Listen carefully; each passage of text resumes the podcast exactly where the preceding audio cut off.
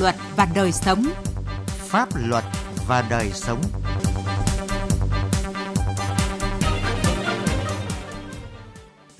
Kính chào quý vị và các bạn. Chương trình Pháp luật và đời sống hôm nay có những nội dung sau. Cảnh giác với thủ đoạn lừa đảo bằng lệnh bắt và quà trúng thưởng. Để không còn các vụ tự tử tại trốn công đường, đội kiểm soát ma túy khu vực phía Bắc Tổng cục Hải quan nỗ lực trong công tác phòng chống ma túy. Pháp luật đồng hành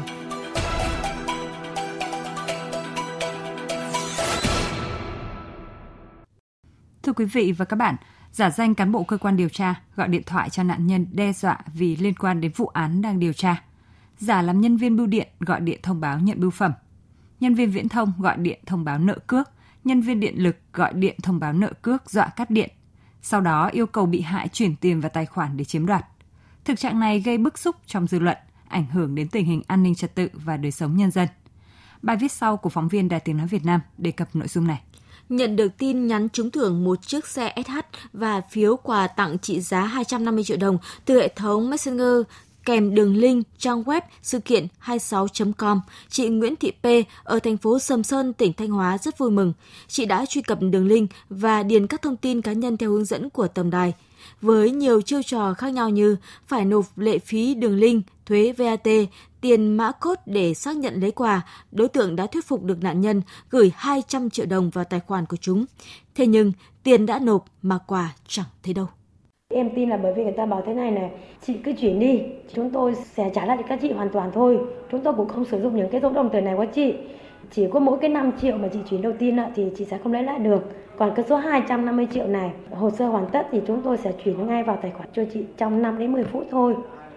Chính vì thế là cho tôi tin, tôi tin vì thế là tôi không có tiền nên tôi cũng phải đi vay nóng.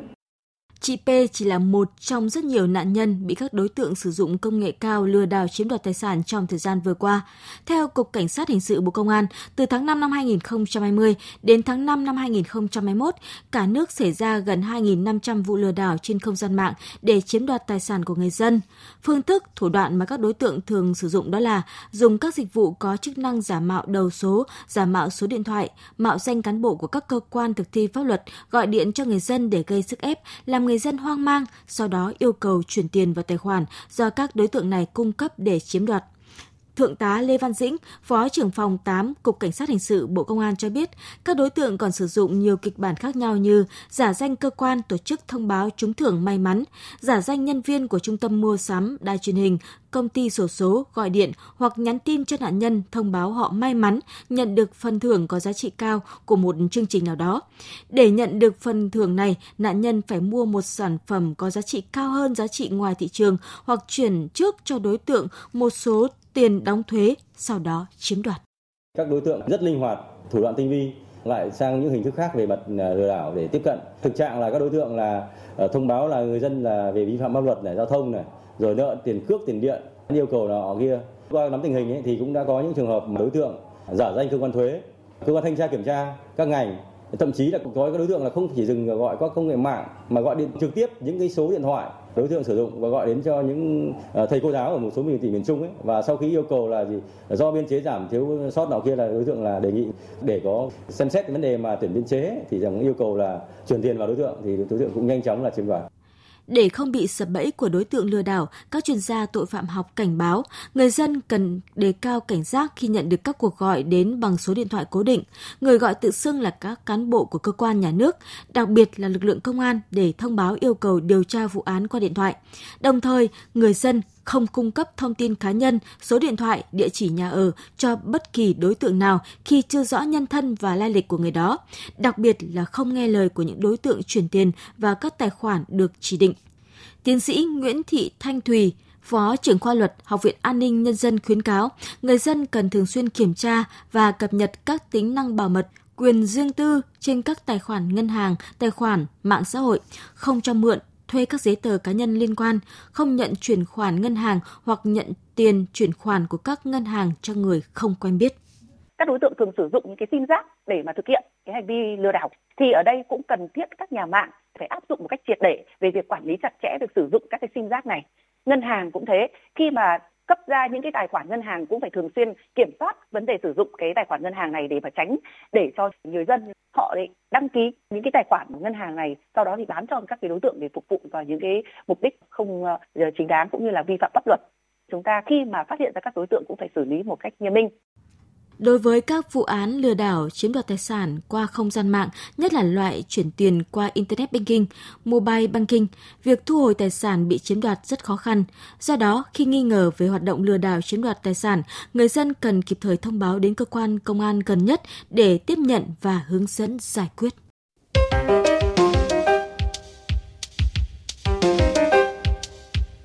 Thưa quý vị và các bạn, thời gian gần đây xảy ra khá nhiều vụ việc đương sự tự tử dọa tự tử tại trụ sở tòa án. Điều này cho thấy niềm tin của một bộ phận người dân đã giảm sút. Bên cạnh đó, vấn đề tâm lý cũng chưa được chú trọng nên dễ dẫn đến các hành vi tiêu cực. Cần có những giải pháp nào để không còn các vụ tự tử tại trốn công đường? Về nội dung này, phóng viên Đài Tiếng nói Việt Nam phỏng vấn luật sư Đặng Văn Cường, trưởng văn phòng luật sư chính pháp, đoàn luật sư thành phố Hà Nội. Mời quý vị và các bạn cùng nghe. Thưa luật sư ạ, bị xử thua kiện trong một vụ tranh chấp dân sự Mới đây, bị đơn là giám đốc một công ty bất động sản ở thành phố Đà Nẵng đã uống thuốc diệt côn trùng ngay tại tòa. Người vợ của bị đơn này cũng có hành vi tương tự. Điều đáng nói, đây không phải là lần đầu tiên đương sự tự tử tại trốn công đường. Nhìn nhận của luật sư như thế nào về vấn đề này ạ? Đây là một phản ứng rất là tiêu cực, có thể là ảnh hưởng đến tính mạng, sức khỏe của đương sự cũng như là ảnh hưởng đến uy tín của cơ quan tố tụng cái sự việc xảy ra không phải lần đầu tiên mà trước đó ở, một số địa phương cũng có những biểu hiện như vậy mà đã có người đã nhảy lầu tự tử. Cái sự việc này cho thấy đây đã trở thành một vấn đề xã hội mà cả cơ quan tiến hành tố tụng cũng như là các cơ quan chức năng trong việc tuyên truyền phổ biến giáo dục pháp luật cần phải phát huy tốt cái vai trò của mình để dừng lại những hiện tượng như vậy. Cái hành vi như vậy là tiêu cực và không ai khuyến khích cái hành vi như vậy. Trong cái vụ án này thì cũng chưa rõ phán quyết của tòa án như vậy là có sai sót gì không? Cái quá trình thực hiện cái hoạt động tố tụng thì thẩm phán chủ tọa phiên tòa đấy có vi phạm quy định của pháp luật về tố tụng dân sự hay không? Và vụ việc này cũng chỉ là giai đoạn xét xử sơ thẩm bản án chưa có hiệu lực pháp luật. Trong trường hợp đương sự thấy bản án đó không đúng thì có thể kháng cáo và bản án phúc thẩm có hiệu lực pháp luật. Và trong quá trình tố tụng nếu như đương sự thấy người tiến hành tố tụng có những cái hành vi vi phạm pháp luật thì có thể khiếu nại, thậm chí tố cáo rồi đề nghị thay đổi thẩm phán. Tất cả các cái quyền đó pháp luật đã ghi nhận cho phép đương sự được thực hiện. Thưa luật sư, nếu tình trạng này tiếp tục diễn ra thì uy tín của ngành tư pháp sẽ ra sao ạ?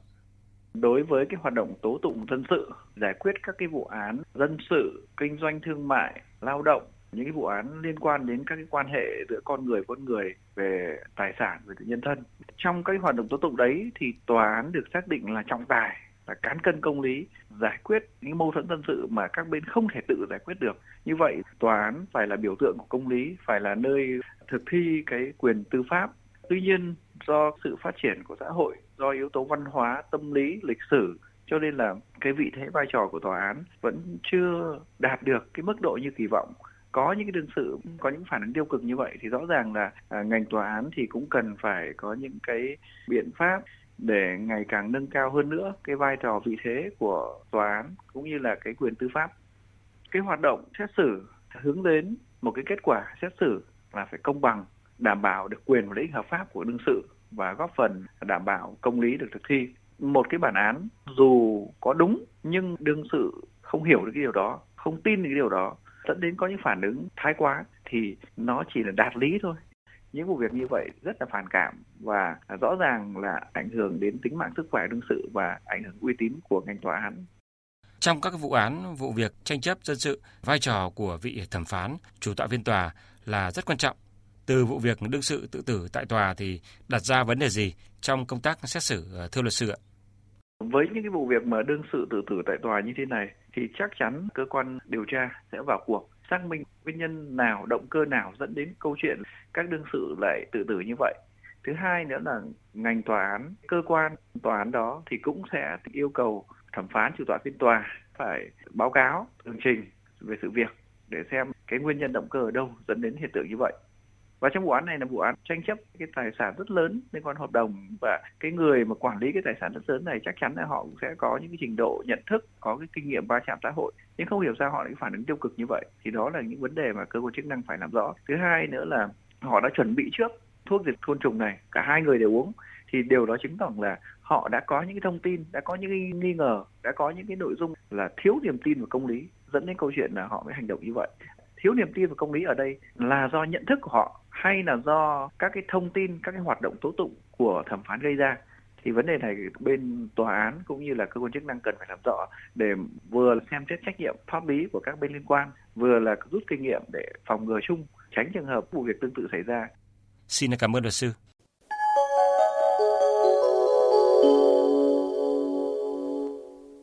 Thưa quý vị và các bạn, trong năm 2021, tình hình vận chuyển trái phép các chất ma túy tiền chất qua biên giới cửa khẩu trên các tuyến biên giới phía Bắc có những diễn biến phức tạp với phương thức thủ đoạn ngày càng tinh vi. Trước thực tế này, đội kiểm soát ma túy khu vực miền Bắc, Cục điều tra chống buôn lậu, Tổng cục Hải quan đã triển khai nhiều giải pháp nghiệp vụ đấu tranh ngăn chặn hiệu quả, không để ma túy thẩm lậu vào nội địa. Năm 2021, tình hình dịch bệnh COVID-19 diễn biến hết sức phức tạp do sự xuất hiện của các biến chủng Delta có khả năng lây lan nhanh hơn, nguy hiểm hơn, đã ảnh hưởng nặng nề đến kinh tế xã hội của đất nước. Tại khu vực biên giới, lực lượng chức năng của Việt Nam và các nước có chung đường biên giới đã tăng cường các biện pháp kiểm soát chặt chẽ hoạt động xuất nhập khẩu, xuất nhập cảnh. Cùng với những diễn biến nguy hiểm của dịch COVID-19, tình hình hoạt động của tội phạm mua bán vận chuyển trái phép các chất ma túy, tiền chất qua biên giới cửa khẩu thuộc địa bàn quản lý của đơn vị vẫn diễn biến phức tạp, với phương thức thủ đoạn ngày càng tinh vi, hoạt động có tổ chức chặt chẽ, thành đường dây xuyên quốc gia quốc tế. Khi bị các cơ quan chức năng phát hiện bắt giữ, chúng thường chống trả quyết liệt, luôn có vũ khí nóng. Địa bàn tuyến trọng điểm của nhóm tội phạm vừa nêu là các tỉnh như Điện Biên, Sơn La, Nghệ An, tuyến đường hàng không qua sân bay quốc tế Nội Bài. Hoạt động mua bán vận chuyển ma túy qua các đường mòn lối mở thời gian qua có xu hướng giảm do các lực lượng chức năng tăng cường ngăn chặn xuất nhập cảnh trái phép qua biên giới đường bộ để phòng ngừa sự lây lan của dịch COVID-19. Do vậy, các nhóm tội phạm đã chuyển sang hình thức vận chuyển ma túy qua đường hàng không, bưu điện và chuyển phát nhanh. Để qua mắt lực lượng đấu tranh phòng chống ma túy, tội phạm thường cất giấu ma túy trong hàng hóa hoặc lén lút băng rừng vận chuyển qua các đường mòn lối mở hai bên biên giới hoặc lợi dụng các loại hình xuất nhập khẩu hàng hóa. Phương thức thủ đoạn thường được các đối tượng thực hiện như khai báo sai tên hàng, số lượng, chủng loại hàng hóa, lợi dụng các chính sách mua bán trao đổi của cư dân biên giới, các loại hình xuất nhập khẩu quá cảnh mượn đường tạm nhập tái xuất, chuyển khẩu, các doanh nghiệp được ưu tiên để trà trộn cất giấu các loại ma túy và tiền chất ma túy vào hàng hóa xuất nhập khẩu trong người và phương tiện xuất nhập cảnh hoặc gia công cất giấu giữa các cạnh vách thùng đựng hàng hóa và các loại hành lý sách tay như vali, ba lô, túi sách. Trên tuyến biên giới Việt Trung, nguồn ma túy tổng hợp chủ yếu ở dạng tinh thể, ma túy đá. Từ Trung Quốc đi qua biên giới các tỉnh Quảng Ninh, Lạng Sơn, Cao Bằng, Lào Cai, Hà Giang, Lai Châu để tiêu thụ ở Việt Nam và vận chuyển đi các nước thứ ba. Tuyến biên giới Việt-Lào là tuyến đường vận chuyển ma túy tự nhiên, như thuốc phiện, cần sa ngắn nhất từ khu tam giác vàng về Việt Nam qua các tỉnh Điện Biên, Lai Châu, Sơn La, Nghệ An, Hà Tĩnh, Quảng Bình và đưa sang các nước thứ ba tiêu thụ. Trong năm 2021, đội kiểm soát ma túy khu vực phía Bắc đã phối hợp với các lực lượng chức năng đấu tranh với nhiều đường dây mua bán vận chuyển trái phép ma túy từ châu Âu về Việt Nam với khối lượng lớn. Phương thức thủ đoạn chính của các đối tượng là sử dụng địa chỉ giả để gửi hàng thông qua dịch vụ đại lý khai thuê làm thủ tục hải quan đối với hàng hóa là quà biếu cá nhân phi mậu dịch để che giấu danh tính, trốn trách nhiệm khi bị phát hiện.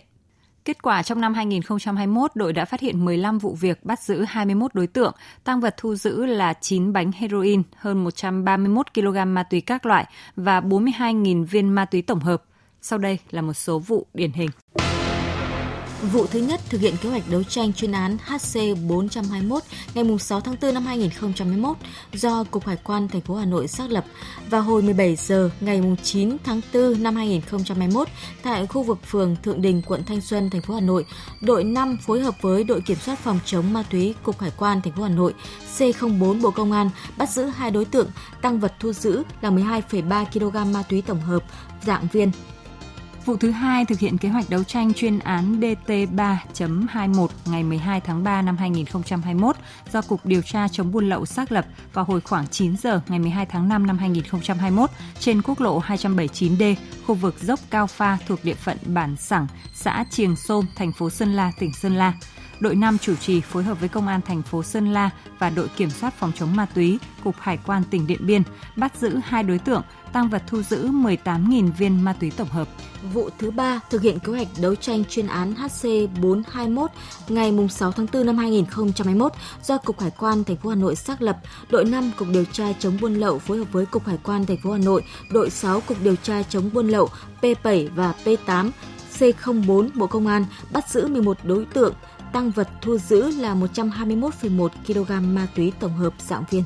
Vụ thứ tư thực hiện kế hoạch đấu tranh chuyên án MB421 ngày 23 tháng 4 năm 2021 do Cục Hải quan thành phố Hà Nội xác lập vào hồi 13 giờ 20 phút ngày 24 tháng 4 năm 2021 tại kho giao hàng K03 thuộc công ty cổ phần ProShip, địa chỉ số 12 Tôn Thất Thuyết, phường Mỹ Đình 2, quận Nam Từ Liêm, thành phố Hà Nội